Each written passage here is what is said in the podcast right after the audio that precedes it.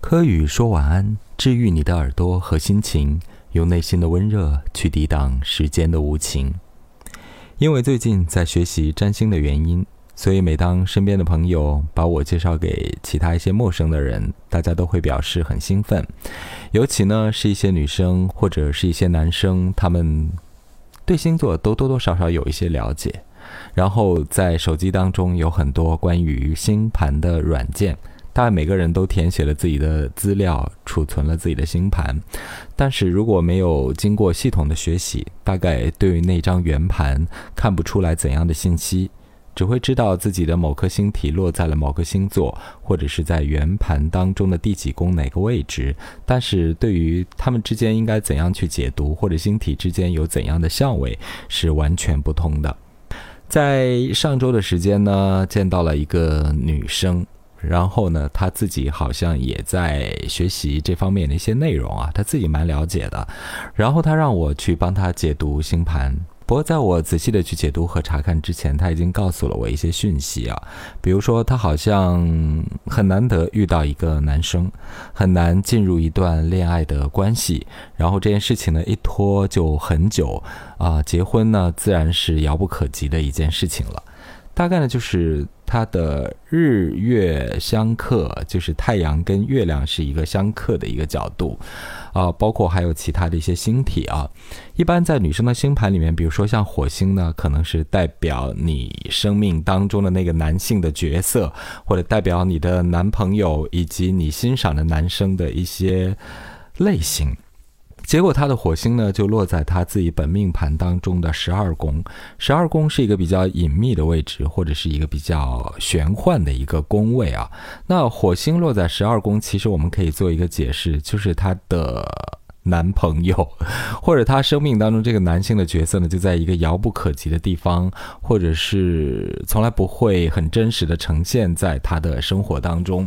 其实这个女生呢，嗯，也算是蛮独立的，而且思维很清晰，也非常的有学识，也非常的有知识智慧啊。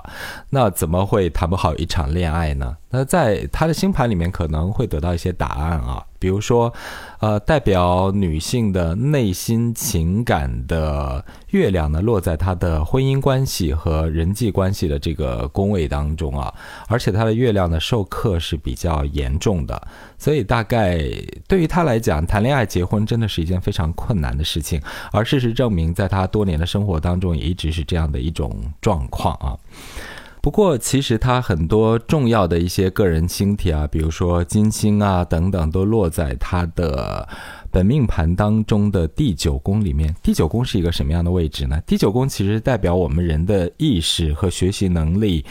呃的一种成长，代表我们对于生命、生活、世界，对于一些高阶知识的一种休息，或者是我们世界观的一种打开。我们的目光要看向更远的地方。这个宫位呢，也代表比如说国外旅行啊、长途旅行啊、外国事务等等的一些元素和内容哈。那我看过这个星盘之后呢，其实星盘它是有治愈功能的。我说，那假使你的星盘很多星体都落在第九宫，也许就是说你此生的任务可能并不是一定要找到一个人，然后呢结成伴侣的关系，或者是要走入婚姻状态才可以完满自己的人生。那透过你的星盘，也可以看出你此生的一个重要的使命跟任务，就是要不断的去修造自己的。智慧，然后呢，去更深更广的去体察自己生命的一些样态，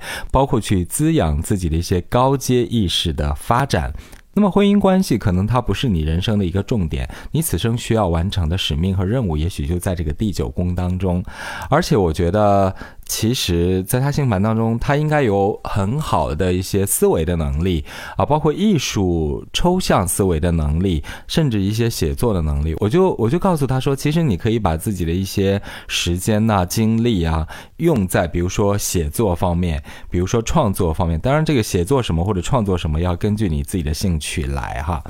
或者你一定很纠结这个婚恋的关系呢？那你的火星落在十二宫。它可能是遥远的地方。你的群星又落在第九宫，你应该多多的去出国旅行。比如说，在疫情过去之后，你可以选择去泰国啊，去日本呐，啊，东南亚呀，生活去欧洲啊，等等这些地方旅行，你可能都会。有可能碰到你的真命天，也许你很适合去交一个外国的男朋友，或者在国际的长途旅行当中，有可能会遇到自己的真命天子等等啊。这当然是面对一张星盘我们存在的一些可能性的解读啊。他也非常认同我的这个讲法，因为他说自己在过去啊工作之余休假的时候啊，这个请年假的时候啊，他都不会在自己的城市里面待着，都会跑到国外去旅行，好像也真。那印证了他这个本命盘当中的一些迹象跟讯息啊。另外就是说，这个女生啊，她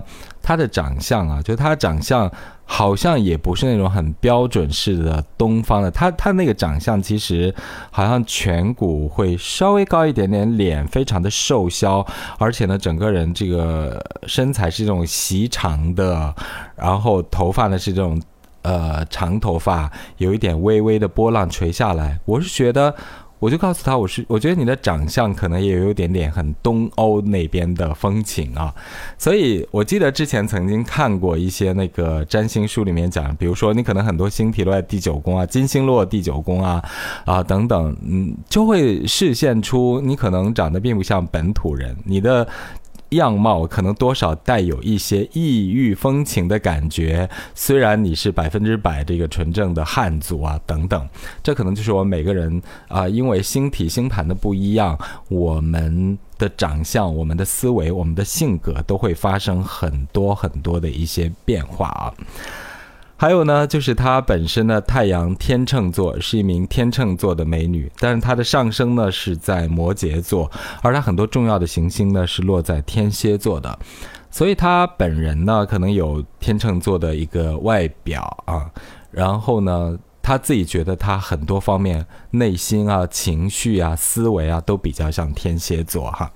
好，这是最近呢接触到的一个女生，她的星盘呢非常的有趣啊，那。比如说，她的月亮受克，或者她的男朋友那颗火星落在了十二宫，呃，她的婚姻关系啊，恋爱关系就不会非常非常的顺利。但是她可以另辟蹊径，找出自己本命盘当中此生的一个重点和任务是什么，那她就应该去好好的去发挥自己第九宫的一些能量，比如说把它用来做艺术创作啊，可以写作呀，可以注册一个自媒体呀，可以做一些他自己喜欢的事情。另外呢。就是可以多多去国外旅行，所以为什么我们常常说佛家有讲放下执念？这个执念呢，就是一个错误的，就是一个错误的方向，或者是一种错误的选择。如果你在这个不适合自己的道路上，一定要很纠结、很较真儿的话，这个就是执念。我们要放下的执念是你不正确的一些观点，而要找到说。啊，适合自己的，或者是我此生这个本命盘当中一些重点的清晰的方向，朝着那个方向去努力，才可以换到很好的结果。柯宇说晚安，今天我们分享这个小小的案例，希望可以对于你自己生命的体察或者发展的方向有一些好的作用吧。晚安。